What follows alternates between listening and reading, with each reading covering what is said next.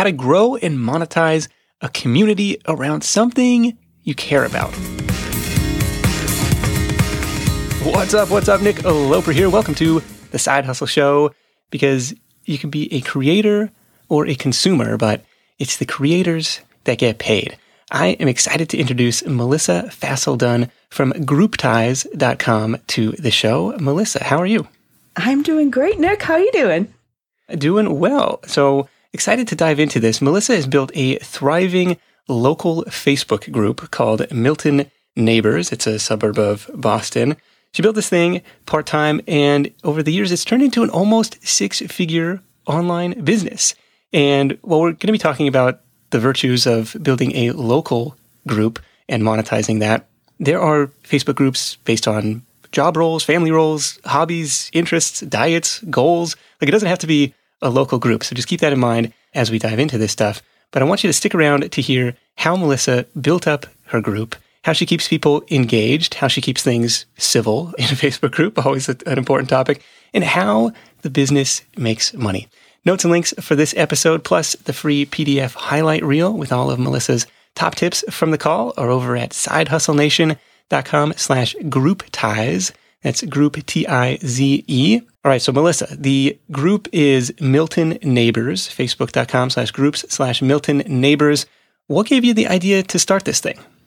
So it's kind of a funny story. I'm sure you've heard that before, but I was semi new to my town. I had been in my town for, I think, like seven years or so. And I had just had kids and my kids were entering school and I needed information. I needed information about kindergarten. I needed information about a plumber, an electrician. And I felt like there wasn't a go to place for any of that. So I thought, I'm going to start a group. I'm going to add some of my friends and we can exchange information with one another. I probably added like 50 people to start it off. I never really thought it was going to turn into what is now an 11,000 member group. okay. So just adding you know, the 50 people, friends from preschool, people you happen to know in town to kind of seed that initial population. Yes, exactly. And I really just thought it would stick there. And I think overnight it was 200 people. Wow. So how were how were those people finding it? I think what happened was this was sort of at the beginning of all these town groups, you know, before they were ubiquitous like they are now. And I think people were like, "Oh, here's a group where we can share information and let me add my friend and let them add their friends." And and it was just it just snowballed really really really fast. Okay, so members were able to invite other people. I guess I see that now in the Side Hustle Nation Facebook group. You know, as I go to approve people, it says, "Oh, this person was invited by so and so." So, okay, that makes sense. Yeah, I think probably half of my members are referred from other members, but now since the group is so big, and I'm sure you've seen this as well, you know, you get those suggested groups, and I think a lot of my members come from those as well. Like once a group has a lot of engagement and activity, Facebook starts to think, oh, this looks good. You know, our algorithm is a super big fan of this. So we're going to kind of give you a free little ad for your group. And I think I get a lot of those. Yes, on the, I see that on the sidebar. Yeah. Yeah, exactly. You kind of mentioned this. So this thing started in 2013. Has the ship sailed on this stuff? Like if I search on Facebook for my hometown of Livermore, I see there are already I mean, there's a group called Livermore Rants and Raves with 90 posts a day. Seems to be very active. But there's already a bunch of stuff out there. Like, is it too late or was there already a neighborhood type of group in 2013 when you started? Eh, so when I started, there was not. I was the first one for my town. But I don't know that it's too late. I mean, the answer is, of course, it depends, right? I feel like if there is one in town and maybe it's a free for all. I mean, you've probably seen these, right? Where it's just anything goes. That is ripe for being, it needs some competition. Like if it's a total free for all, people can do whatever they want. It's not moderated well. There's too many kind of negative things on there where it's filled with ads, for example, free ads from local businesses. I feel like there's an opportunity there to create another one where it's just run better. And you know, the other thing is people will still join it people love to join groups. Okay. So kind of take inventory of what else is out there. How can you be different? How can you be better? And again, this is just for the local groups. There's, you know, whatever you're interested in. Maybe you can recruit some other people who are like minded and want to go down that journey. Exactly. Yeah. This is just specific to local groups that we're talking about. But yeah, I mean, there's, there can be a group for virtually anything. Talk about that. There's always a risk in kind of building your house on somebody else's land. I think you've done an excellent job of building the companion website, miltonscene.com, building the email list. Let's talk about maybe converting group members to email subscribers. Yeah. So one thing that I find super to be super, super important to your point is you don't want to have all your eggs in the Facebook basket, especially if you're a monetized group. And maybe even if you're not, like if you really value your group and some people, it's just such a huge part of their lives. And even if it's not monetized, it's really important to them. Facebook can take it away immediately. I've, I've heard of that happening to people where they'll just shut down a group and, and it's gone. Poof. So I think it's super, super important for anyone who runs a group that, that they really value. It's really important to do, to collect these emails and to have kind of your own list. And I do it in a variety of different ways. It's all kind of tied together. But even if you're just running a group right now and you're not going to monetize and you're not sure about it, grab the email addresses. You can grab them right in the questions when people join the group. You can grab them right in the questions. You can throw them in a spreadsheet, copy paste real quick, keep it in Google Drive until you figure out something to do with it. Okay. So that's one of your onboarding questions as uh, people request to join the group. What's your email? What else do you ask? I ask them to follow the rules, please. and they all say yes, and then they immediately break the rules. Of course. and I, th- I think the email one is the most important. Though I also ask them where they live, just in case, because there's a few. This is Milton, Mass, but there's a, a Milton, Ontario, Canada, and there's a Milton, I believe, in Georgia. And sometimes I get these people trying to join the group as well. They're just a little confused. So I ask that too. Oh, okay. So you kind of have to specify, like, hey, uh, just to be sure, this is not anywhere close to you. Yeah. And the other thing is, is sometimes I'll get people from kind of far away, not necessarily Georgia, but, you know, a few towns away where I'm like, you know, this isn't really relevant conversation to you. And I, I don't let people in who are more than like a bordering town, for example, because then it kind of dilutes the conversation, you know? Okay. Yeah. It's got to be, like you said, hyper targeted. Right. That's the value. Is there a way you kind of mentioned, okay, well, I'm going to dump those email addresses as they come in into Google Docs and I can upload them into, I don't know, who are you using for your email service provider? I use MailChimp. I have a love hate relationship with them. yeah, you can dump them into MailChimp. Is there an automated way to do that? Like, is there a Zapier integration or anything? Now, I have not checked Zapier recently. You know how they're always updating stuff. But what I use actually, which I just started using, it's something called Group Leads, and it's actually an extension for Google Chrome. And basically, the way it works is when you're on desktop and you approve somebody in the group, this will automatically throw their email into a Google spreadsheet. And if you have it connected, it will also throw their email into your email service provider. So I think they have a few in there like MailChimp and maybe Constant Contact and probably a couple more. So it's so handy. That's awesome. I'm going to have to check that one out. That's been a, a factor. So, okay. When you're hiring, it feels amazing to finally close out a job search and hit the ground running with your new hire. But what if you could get rid of the search part and just get matched with qualified candidates? Well, now you can with our sponsor, Indeed.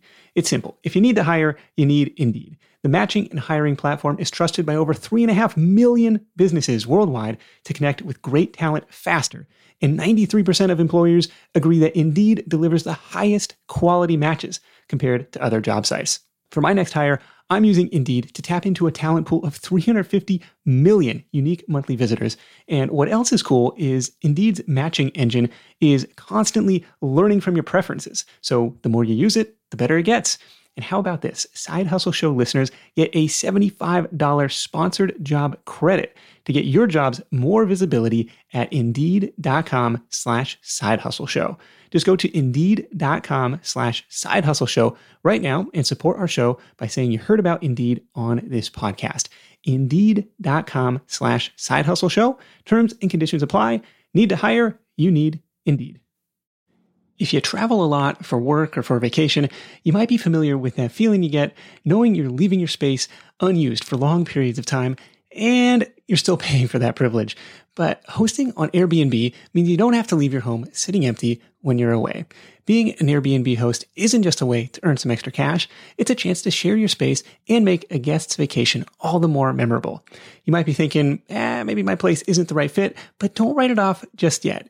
Your potential Airbnb might be right in front of you. Whether it's a spare room or even your entire home, there's an opportunity waiting.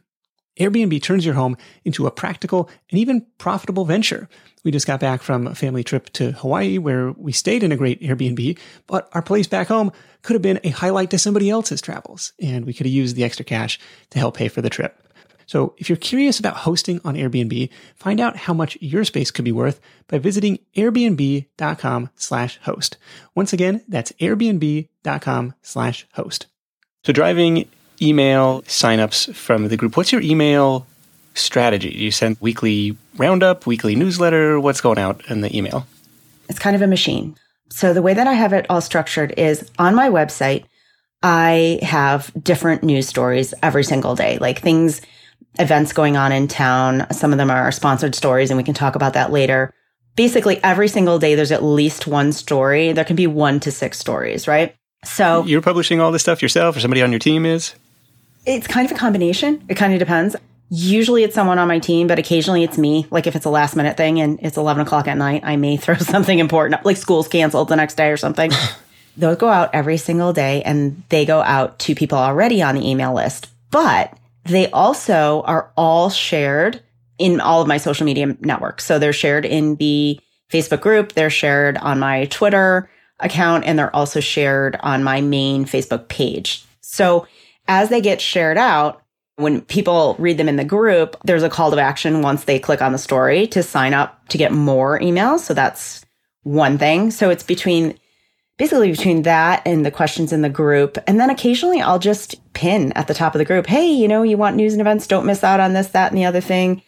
Sign up here. And there's a call to action there. I would say I get probably like a hundred signups a month or so. It's pretty good. Of course, I get unsubscribes too but we won't talk about those.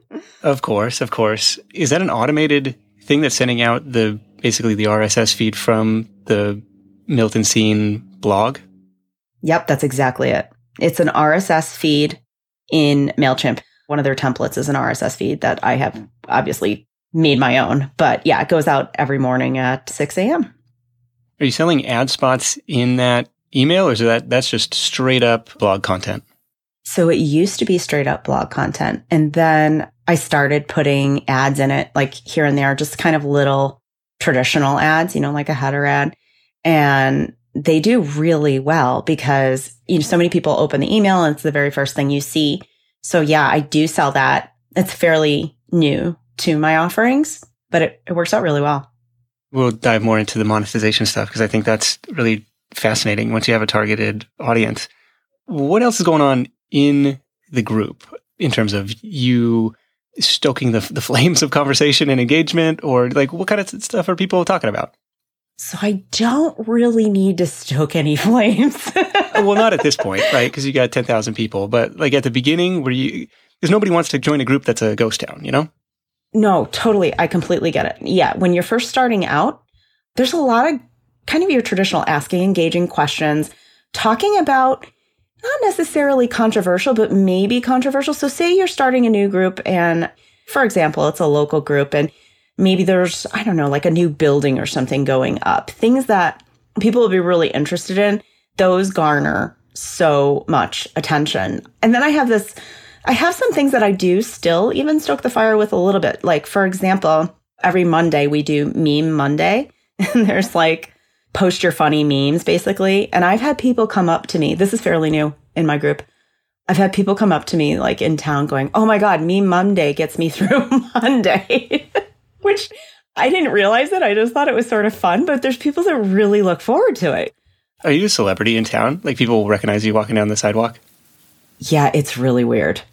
it's really weird. I tell my husband and I joke around. We'll be, we'll be like, "Oh, yeah, you're getting the look. You're getting the look right now." We'll be in a restaurant or something. Yeah, they they totally know you. Yeah, there's totally and there's a look. They kind of like hide behind something so they can stare at you and make sure it's you. it's so funny.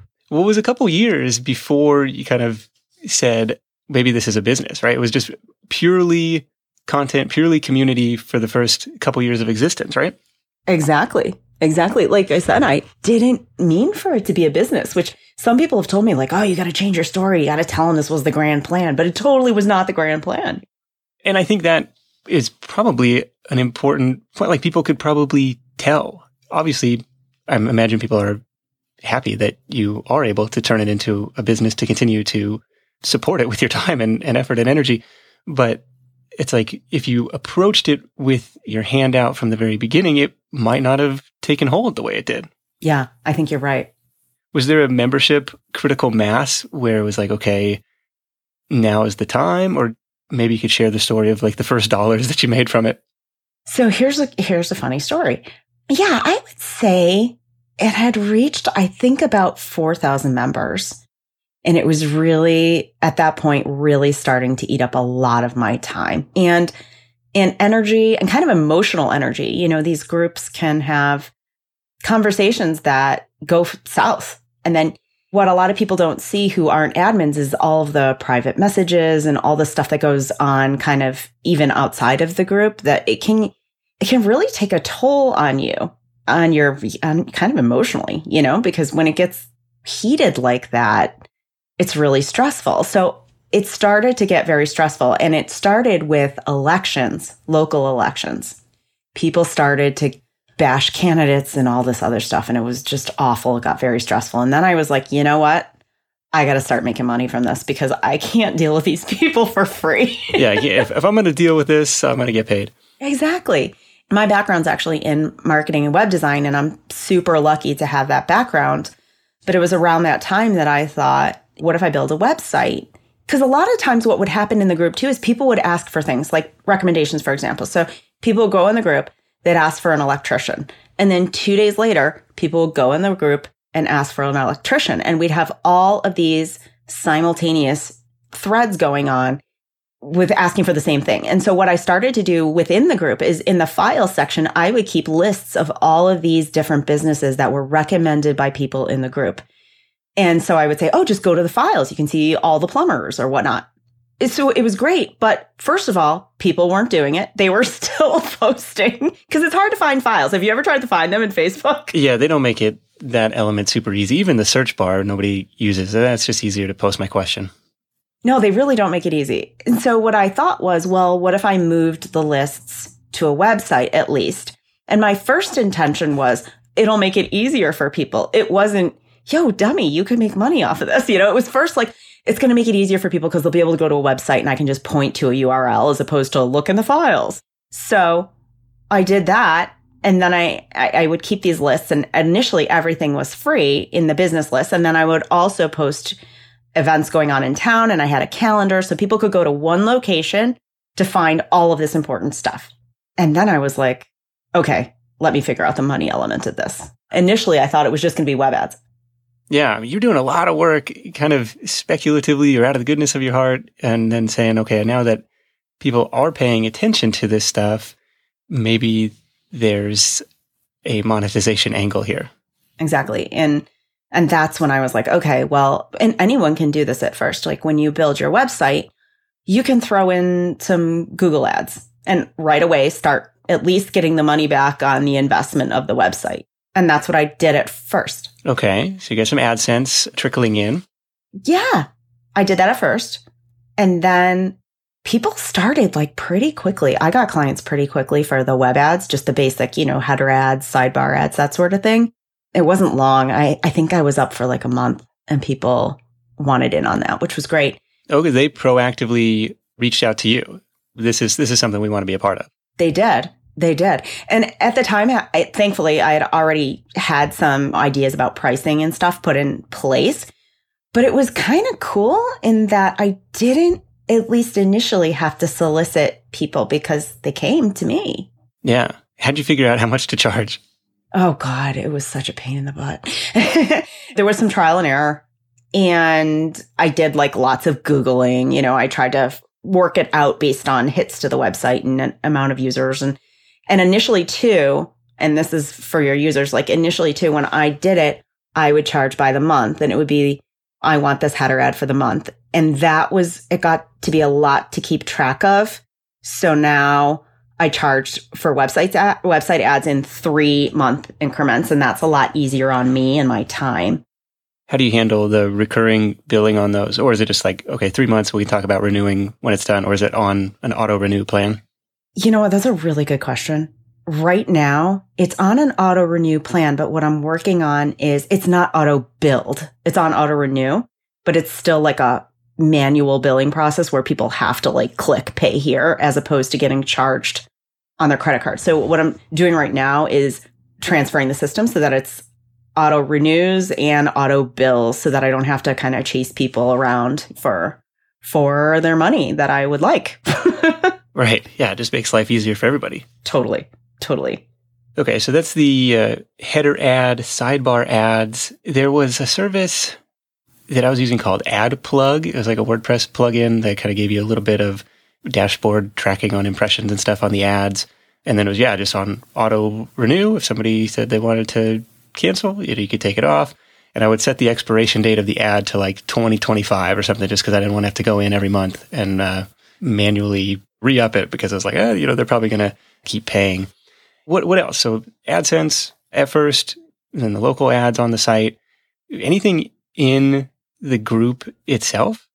So I experimented with that a little. Facebook has been less than ideal about ads in groups. Like at first, it was a hard no. You could not have any ads in your groups. And so it wasn't something I wanted to risk.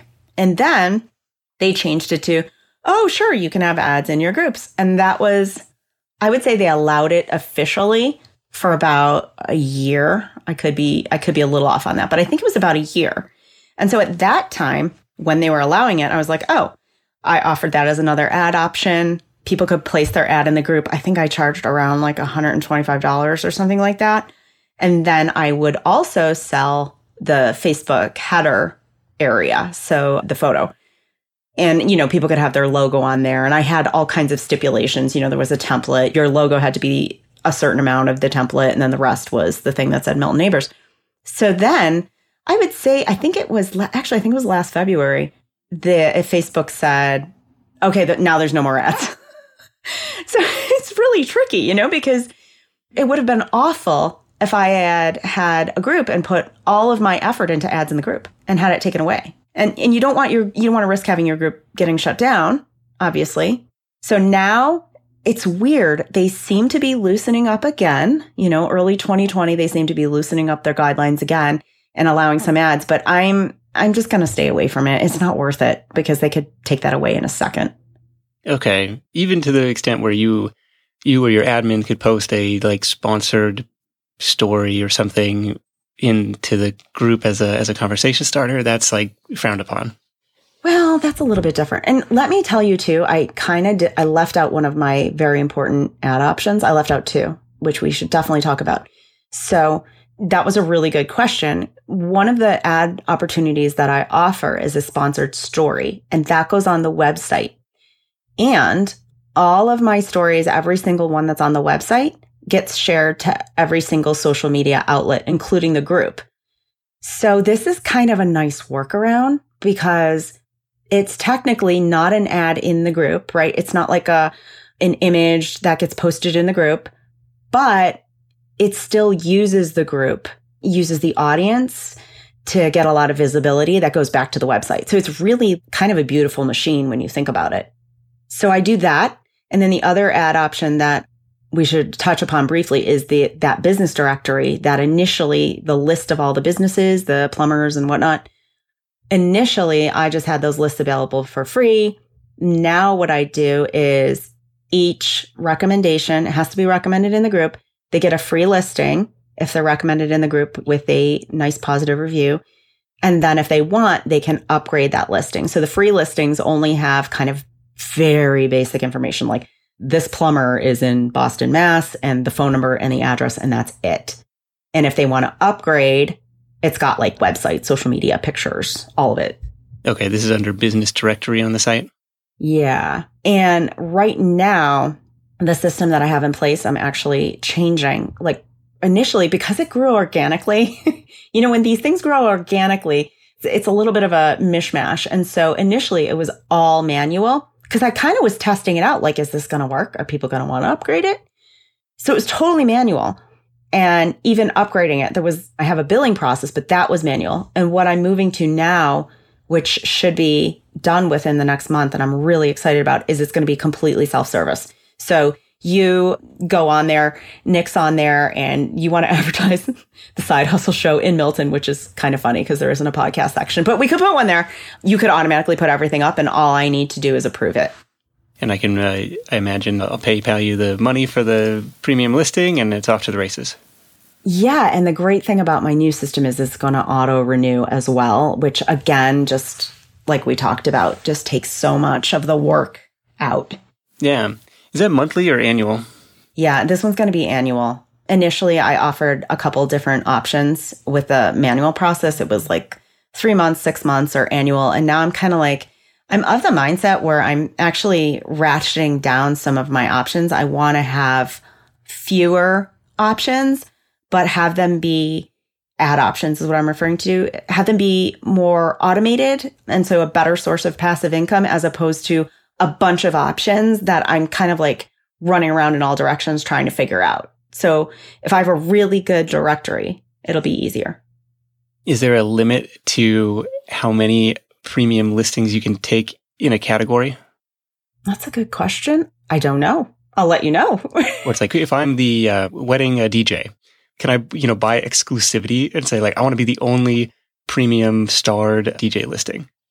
Right now, if you have a premium listing and you are the DJ, there's not a ton of competition for premium listings. So there's like maybe, say for DJs, for example, there might be like maybe 20%, 10 to 20%, right? Have the premium listing. So right now, in kind of the early stages of this, you don't really need to have that exclusivity. But my long term plan is to have kind of almost a, another tier. So free, premium, and then I don't know, like platinum or something like that, super premium, where you would be the person. It would be it, be one person, one business. Yeah, it's your own uh, version of Melissa's list, except in Angie's list. Instead of charging the customers, just charging the the businesses for their visibility. Exactly. It is kind of a similar model. I've used that example as well, like when I try to explain it to people, because it's such a it's interesting try to trying to explain this business to people, you know. And I'm like, well, it's sort of like news and events and Angie's list all in one in a group. Yeah. What's it cost to have this premium business listing? It's 175 a year, which I personally feel like is a great deal. It comes with it comes with the listing itself. And then you get you get these I I plug the listings. I have these groups. In the group I have a group of evergreen premium listings that will periodically post in in the group. So by that I mean I use a scheduler, a social media scheduler, and anyone who's a premium listing, their link gets thrown in the scheduler and periodically and randomly they will get plugged in the group and on my Milton Scene Facebook page as well as on Twitter. So it's kind of this like nice random reminder that people really like. Okay. It seems like the group was kind of the incubator, the Kickstarter for all of this stuff, but most of the monetization revolves around the email list and the website. Exactly. And again, that's mostly due to fear of Facebook. but you know, I mean, I've got the email list. Well, it's like the algorithm giveth and the algorithm taketh away. Exactly. Be careful with the algorithm. And if I'm this premium business listing subscriber or buyer, do I also get a placement in the email newsletter or a feature there, or that's something I've got to buy separately? That'd be something you'd have to buy separately. And I do do a lot of times businesses will come to me and they'll be like, I really want to get the word out about myself, like right now, you know, and I'll do a package, like a special package. And so the packages are great because you can have like multiple touch points for the audience. So, for example, the business listing, maybe an ad in the newsletter, maybe a sponsored story, and then an ad on the website as well. So, my audience really like can't get away from you if you're that business with that package, you know, and it works, it works great. Right. Can you, you share ballpark of like the email blast cost? Well, the email one, that's just a small ad in the newsletter. Most of the time, I won't sell it by itself. Most of the time, it has to be part of a package. I guess if I sold it by itself, it would probably be around $150 a month. But usually that's not something I do. Again, getting back to the kind of this idea of I want to streamline my options. So, yeah, if I'm going to set up a special package for you and you're going to spend a couple thousand dollars with me, then I'll offer that spot to you as part of the package. But it's not something because it's a pain in the butt to change too. That's not like an automated ad on a website. I'm not sure what, what do you use for your email service provider? I'm with Active Campaign. Okay. So, like when you have to put stuff in like that's kind of manual. Probably is with Active Campaign too. If you put a, a manual ad in, I would guess. And if not, I want Active Campaign. yeah, I'm not sure. It's not something I've ever tried. I'm in love with the newsletter business model right now. Companies like Morning Brew and The Hustle and The Skimm. It's just like a lean, mean money printing machine in a lot of ways. And it's like, in some cases, they're they have excellent writers on staff and they're creating their own content. But in a lot of ways, it's kind of this curation game of like, what is happening around town or what is the latest, you know, on the particular lifestyle that you're, whether you're building the group or the email list or you know, the website audience, like, you know, if you can build that audience, there's a lot of fun stuff that can happen down the road. There really is. And I mean, even with what I'm doing now, like, even though I've been doing this for a few years, it's still such an early stage there's still so many things I can improve and do as I expand. And it's it's exciting. It's it's fun. Like I love doing this. It's so much fun. Do you feel that way? Because it feels like, well, crap, I'm already at 50% market saturation in this town, and there's only so much I can grow because there's only so much population. I don't, because it can still expand. Things that people need in town aren't necessarily limited by the businesses in town. They might need other things. It could be maybe I end up with national advertisers, you know, someone, someone bigger. I would be happy to explore something like that as long as it's something that I love and would recommend and would feel like super comfortable selling to or recommending to my audience. I would never, I would never want to sell out. Like I would never want to compromise kind of my values or sell out my audience, but I do think there's still room along those lines, have you ever had a sponsor reach out and you're like, mm, not a fit? Uh, let me think. I probably have. I can't think of one right now, but I'm sure I have. You know, kind of like, ah. yeah. we don't have a section I mean, for that. I'm sorry. there's tons. I imagine once you have the audience, people want to get in front of it, and you're like, I, I feel like I need to be a little selective here. Like, yeah. So if I got an offer for, you know, like an escort service, I'd probably turn that down. Melissa, tell me about the day to day? Like what what are you doing on a day to day basis for this business? So one of the things that I really love about this is every day really is different. No day is the same. And sometimes that's really awesome. And sometimes I'm like, ah, but every day I check in with my assistant. I have a virtual assistant who saves me every single day. And, you know, we just email back and forth usually about any new advertisers, any questions about that. I check around in the group, make sure nothing dramatic's going on shut that down if it is or address it if it is. And then I will actually have to do that multiple times a day. And then I'll go and see, you know, any new stories. And then usually at any given time, I have kind of an improvement project happening. So that's the stuff that I really love, like something in the business, on the website, in the group that I'm working on improving. And I have three kids. So the great thing about doing this and the great thing about this sort of entrepreneurial lifestyle is I can work kind of from anywhere and at every hour that I need to. So like I'll work all day and then I can get the kids off the bus and and then if I have to, I can revisit it when they go to sleep. Do you have an estimate of how much time you're putting in on a weekly basis these days? That also depends. I mean, I would say it's not too bad right now. When I'm doing a major project and I'm really immersed in it, I can work like a good 60 hours a week, but normal weeks are probably around 30 to 35 hours. So it's part time for me. Was there a point at which you said, all right, day job, I'm out of here. I'm going to be the full time internet celebrity and uh, run this thing full time? So that's a great question. And there's a great story to go along with that. I worked in marketing and communications at the School of Education at Harvard for about 10 years. And I started out there full time. And then when I had my first child, they let me go down to three days a week, which was amazing.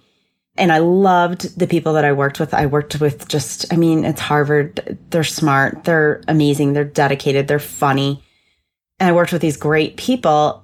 But I also kind of got little, a little bit comfortable in this job in that it was very safe. It was kind of boring. And so I loved my little side hustle that I could go home to at night and, and really have fun with. And then one day I was at work and I got called into my boss's office and he said, We are restructuring the department and you're being laid off. And I was, it, I didn't see it coming at all. No rumors. It was completely out of the blue. And I remember not really getting upset. I remember just kind of being very surprised. And he said, You can take the rest of the day off, which I really appreciated. You can take the rest so, of the day off. And, and by the way, don't come back tomorrow. Yeah, exactly. So I like, I walked out and I was, I called my husband immediately and I was just like, you're not going to believe this. I just got laid off. And he was like, Oh my God, don't worry. It's fine. You're so good at this and that and the other thing. We'll find you a job. No problem. And I was like, no, no, no, no. I'm pretty sure this might be the best thing that's ever happened to my career because it allowed me to take that jump into the entrepreneurial world that I really always wanted to take, but didn't even fully know I wanted to take it because it was scary. I would have never quit my job at this, like the best university in the world in the like Harvard Square, which is so awesome, and my great insurance and all that. I would have, I don't know that I ever would have quit on my own because it was too safe. It was too safe. That's really interesting. We hear that from several different guests. You know, this getting laid off or getting fired or losing the job ends up being this blessing in disguise, ends up being this gentle nudge off the cliff. And well, now I got to figure out how to make this happen. Or maybe there's an alternative to going out and uh, dusting off the resume and seeing what else is out there. So I appreciate you sharing that.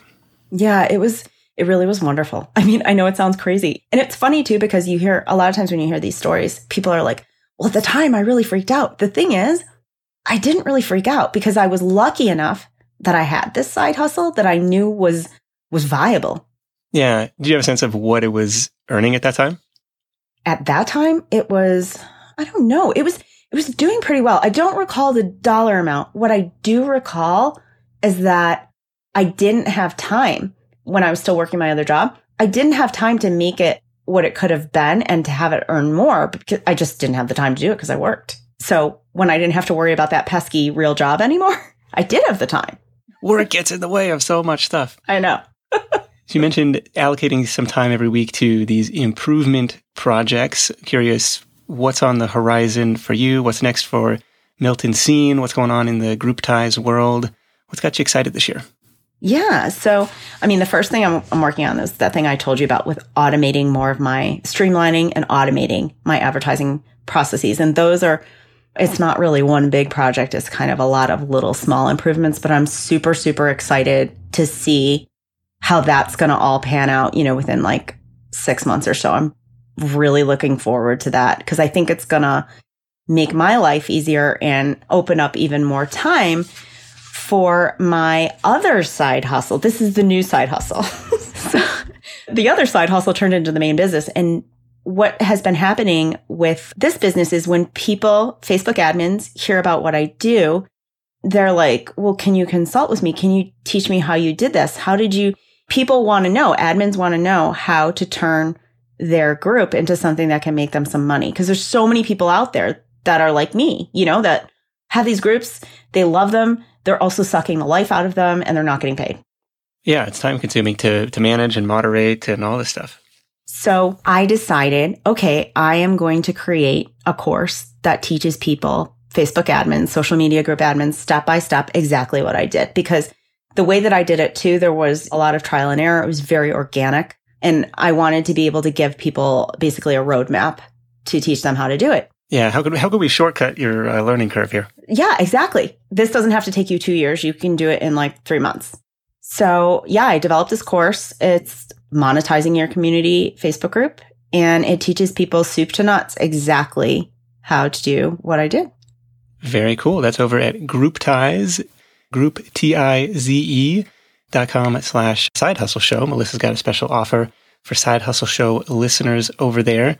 Encourage you to check out everything she's got on and, and definitely check out miltonscene.com as well. You can see all the different ad options, the premium business listings. Don't try and join the Facebook group because she's not going to approve you if you're not, unless you're local. Don't you dare. Um, Melissa, thank you so much for joining me. And let's wrap this thing up with your number one tip for Side Hustle Nation. Yeah, thanks so much for having me. So, my number one tip is about the to do list. Like, how big is your to do list, Nick? It's it's never ending, and and honestly, it is a source of stress and never being done. Right. It's like a I don't know. It's like a CVS receipt. They go on forever. Right. so I'm, and I think you and and me and a lot of people who are listening who are side hustlers, and we're all very goal oriented. And so one thing I really hate is when I have my super long to do list. It's got 20 items for the day. And at the end of the day, I cross off one and I just feel bad about myself. You know, I feel like, ah, even though I know I worked all day and I got a lot done, I, I just feel bad.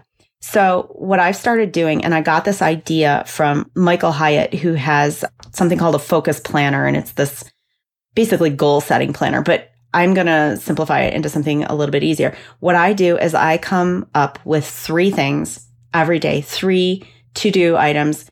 They're must to dos for that day, and they have to be able to be doable in one day and practical to do in one day. So those are my top three.